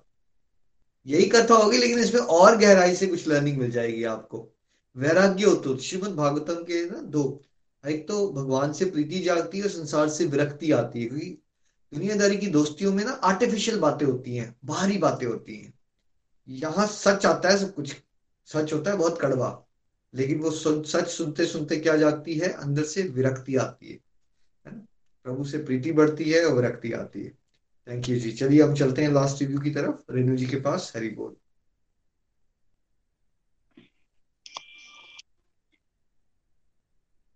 हरी हरि बोल जी हरि बोल। श्रीमद् भागवतम महापुराण की जय, आज के आनंद की जय। बहुत ही प्यारा कॉन्सेप्ट और भागवतम एक्सट्रीम लेवल का भोग भी हमें दिखाता है और एक्सट्रीम लेवल के दुख भी हमें दिखाते हैं कि कैसे एक जीवात्मा जो इस शरीर में फंसी हुई है, वो लर्निंग्स ले सकती है।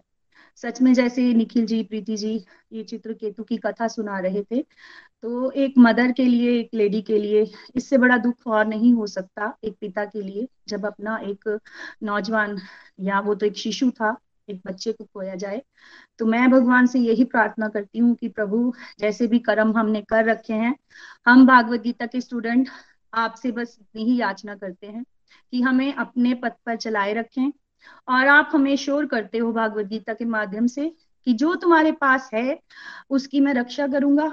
और हर तरह से तुम्हें आगे बढ़ाता जाऊँगा।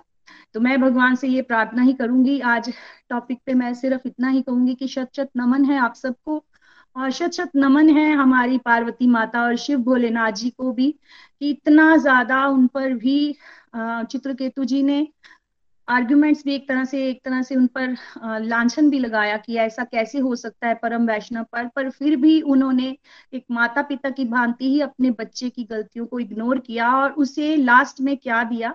लास्ट में भाव ये प्रदान किया कि अंत समय में तुम प्रभु को याद कर कर, जो उन्होंने मांगा वो उनको दिया।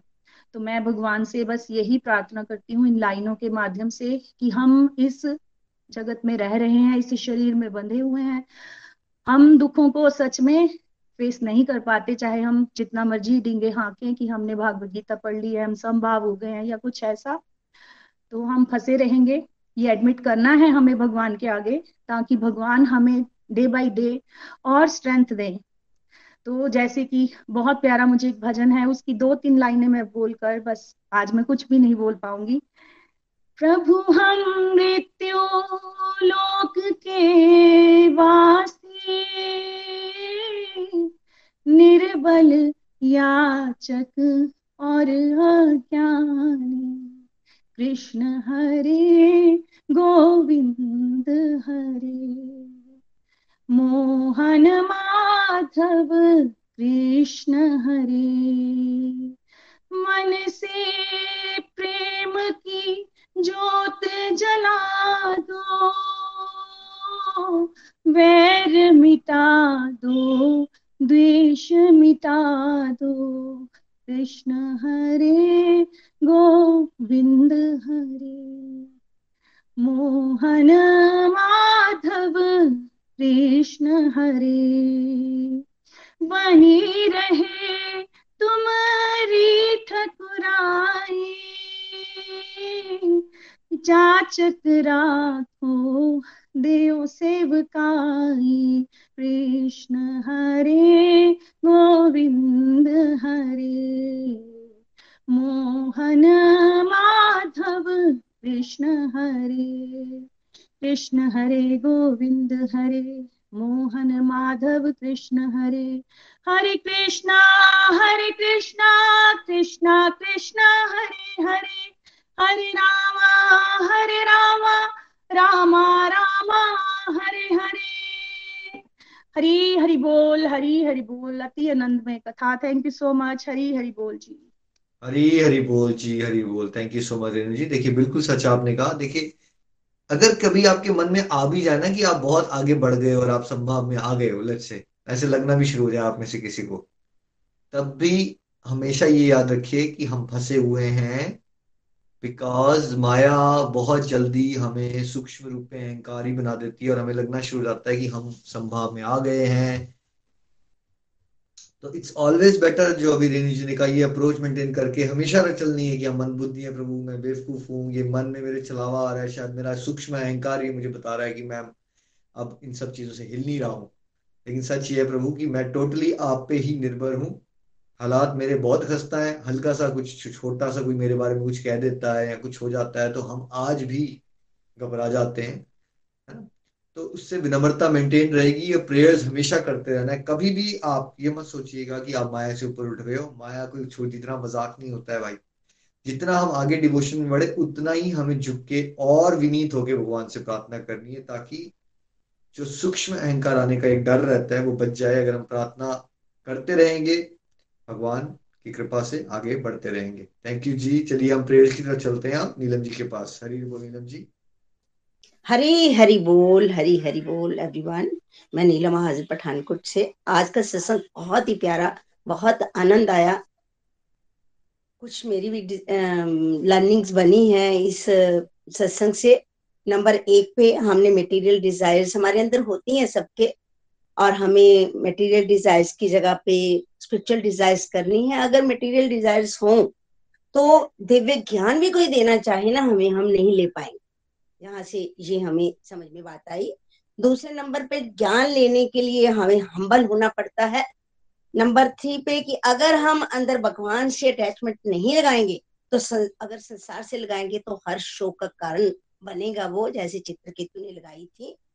और हमने क्रिस्टिसिज्म में नहीं पढ़ना दूसरों को कमेंट्स नहीं करने हैं जैसे चित्रकेतु को भारी पड़ा वो कमेंट और बाद में उन्हें मतलब कैसे श्राप का सामना करना पड़ा। और फिर हमें पता भी तो नहीं है इतनी बड़ी सभा लगी हुई है जहाँ पे हायर लेवल के डिवोटीज बैठे हुए हैं भगवान शिव बैठे हुए हैं तो हमें क्या पता कि वहाँ कौन सी कैसे आ, मतलब बातचीत हो रही है। पहले जैसे प्रीति जी ने कथा के माध्यम से बताया कि वहाँ पे कैसे आ, कामदेव की कोई चर्चा चल रही थी तो ऐसे हमने बिना सोचे समझे क्रिटिसाइज नहीं करना किसी को, नहीं तो भारी नुकसान हो सकता है। लेकिन फिर भी जब माँ पार्वती ने देखा, गुस्सा तो आ गया, उन्होंने श्राप भी दे दिया। लेकिन लास्ट में कैसे उन्होंने कहा कि लास्ट समय में तुम्हें अगर मतलब राक्षस भी बनोगे, असु जाति में भी जन्म लोगे तो तुम्हें लास्ट समय में भगवान की याद आ जाएगी। इसलिए हमने अंदर से यहाँ पे एक और लर्निंग हमें मिली कि भगत होता है ना, वो किसी चीज़ की परवाह नहीं करता और सुख दुख में अंदर से स्टेबल होता है, भगवान से जुड़ा होता है, उसे भगवान कि मेरे ही किसी कर्मा का फल होगा, मैंने कर्मों का भुगतान करवाने के लिए ही भगवान जो है, वो ऐसे श्राप भी दिलवाते हैं। हो सकता है कि मेरे, क्योंकि भगवान ने कहा था कि इसके बाद तुम पूर्णता को हासिल करोगे तो पूर्णता को हासिल करने के लिए कोई कर्मा रहता होगा, इसके लिए भगवान ने मुझे ये श्राप दिलवाया। बहुत ही सुंदर था आज का सत्संग, बहुत आनंद आया। चलिए हम प्रेयर सेगमेंट की तरफ़ बढ़ते हैं। सबसे पहले आज एकादशी है। एकादशी की सबको बहुत बहुत शुभकामनाएँ।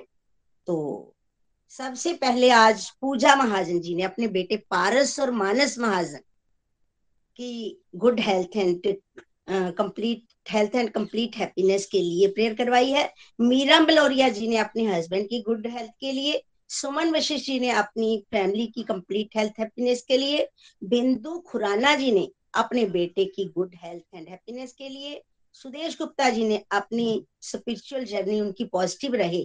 वो पॉजिटिव भगवान की तरफ़ आगे बढ़े पॉजिटिविटी उनके जीवन में है इसके लिए प्रेयर करवाई है। गीता खन्ना जी ने अपनी spiritual health and physical health के लिए प्रेयर करवाई है। वैदेही वैदेही वेंकट रमन जी ने अपने बच्चों की कंप्लीट हेल्थ एंड हैप्पीनेस के लिए प्रेयर करवाई है। समीधा पाठक जी ने हर एक की स्पिरिचुअल फ़िज़िकल एंड मतलब mental complete health and complete happiness की सबकी उसके लिए प्रेयर करवाई है। रीना देवी जी ने अपनी और अपनी फैमिली की स्पिरिचुअल ग्रोथ के लिए प्रेयर करवाई है। गीता खन्ना जी ने अपने फ्रेंड के बेटे के लिए प्रेयर करवाई है।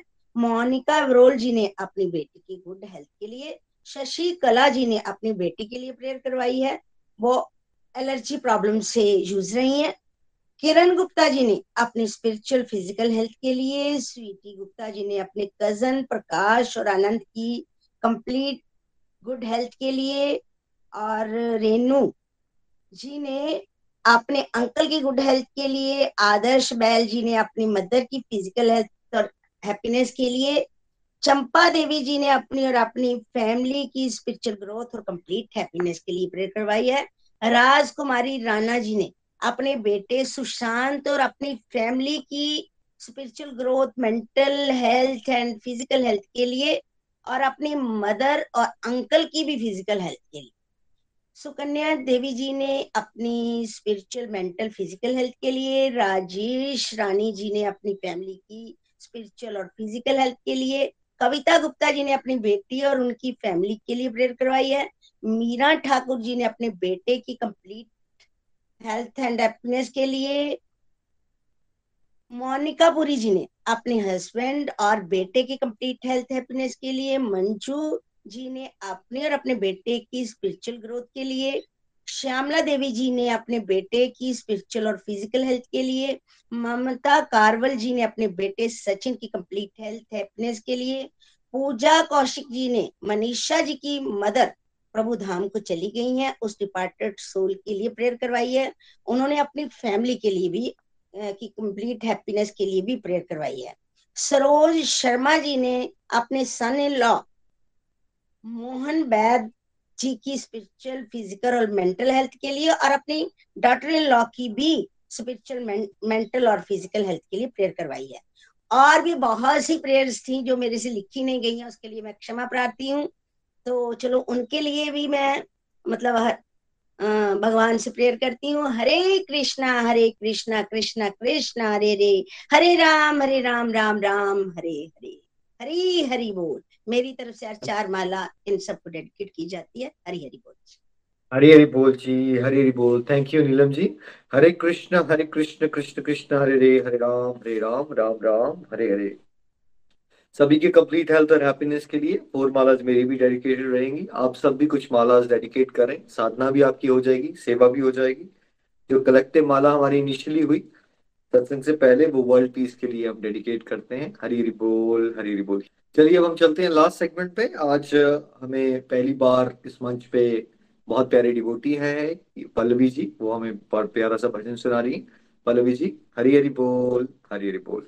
हरी हरी बोल भैया हरी हरी बोल एवरीवन जय श्री कृष्णा चैतन्य, प्रभु नित्यानंदा, श्री अद्वैत गदाधरा, श्री वासादि गौर भक्त वृंदा हरे कृष्ण हरे कृष्ण कृष्ण कृष्ण, हरे हरे. हरे राम हरे राम राम राम, हरे हरे. मैं पल्लवी, चंबा से. पहले तो आप सबको आज एकादशी की बहुत बहुत हार्दिक शुभकामनाएँ. I am feeling very blessed कि आज मुझे पहली बार भजन की सेवा का अवसर मिला है और वो भी आज इतने शुभ दिन पे मुझे भजन की सेवा का अवसर मिला है। मैं अपने आप को बहुत ही ब्लेस्ड समझ रही हूँ कि ये भगवान की ही कृपा है कि वो मुझे ऐसा अवसर प्रदान कर रहे हैं। तो और मैं अपने आप को सच में बहुत भाग्यशाली समझती हूँ कि मुझे इस जन्म में एटलीस्ट श्रीमद् भागवतम का श्रवण करने का अवसर मिला है। तो चलिए, आज मैं भजन की सेवा आप सबके सामने एक भजन प्रस्तुत करने जा रही हूँ। हरे कृष्णा।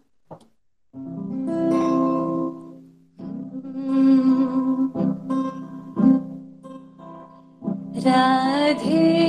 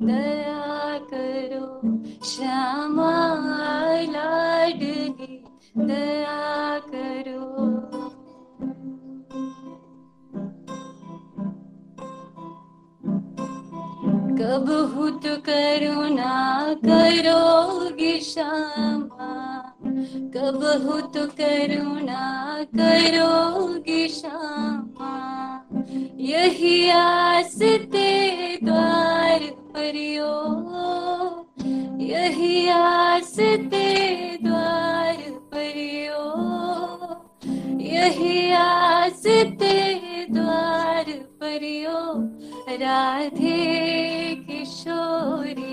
दया करो, श्यामा लाडली दया करो। राधे किशोरी, दया करो। श्यामा लाडली दया करो। हरे Krishna Hare Krishna. Krishna Krishna Hare Hare. Hare Ram Hare Rama. Rama Rama Hare Hare. Hare Krishna Hare Krishna. Krishna Krishna Hare Hare Rama, Hare Rama, Rama Rama, Hare Hare Hare Krishna, Hare Krishna, Krishna Krishna, Hare Hare, Hare Ram, Hare Rama. Ram Hare Ram Hare हरे। हरी हरी बोल हरी हरी बोल। Thank you thank you so much Pallavi ji. बहुत प्यारा भजन I am sure आप सभी ने बहुत आनंद लिया आज। Thank you so much thank you so much आज के आनंद की जय हो। सभी करके वीडियोस पे आ सकते हैं। हरे कृष्णा,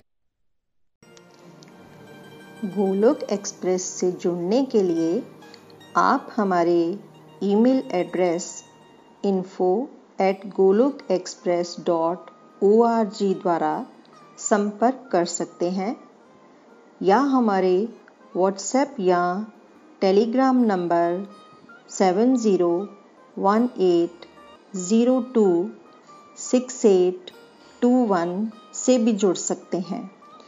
आप हमसे फेसबुक पेज और यूट्यूब चैनल के माध्यम से भी जुड़ सकते हैं। हरी हरी बोल।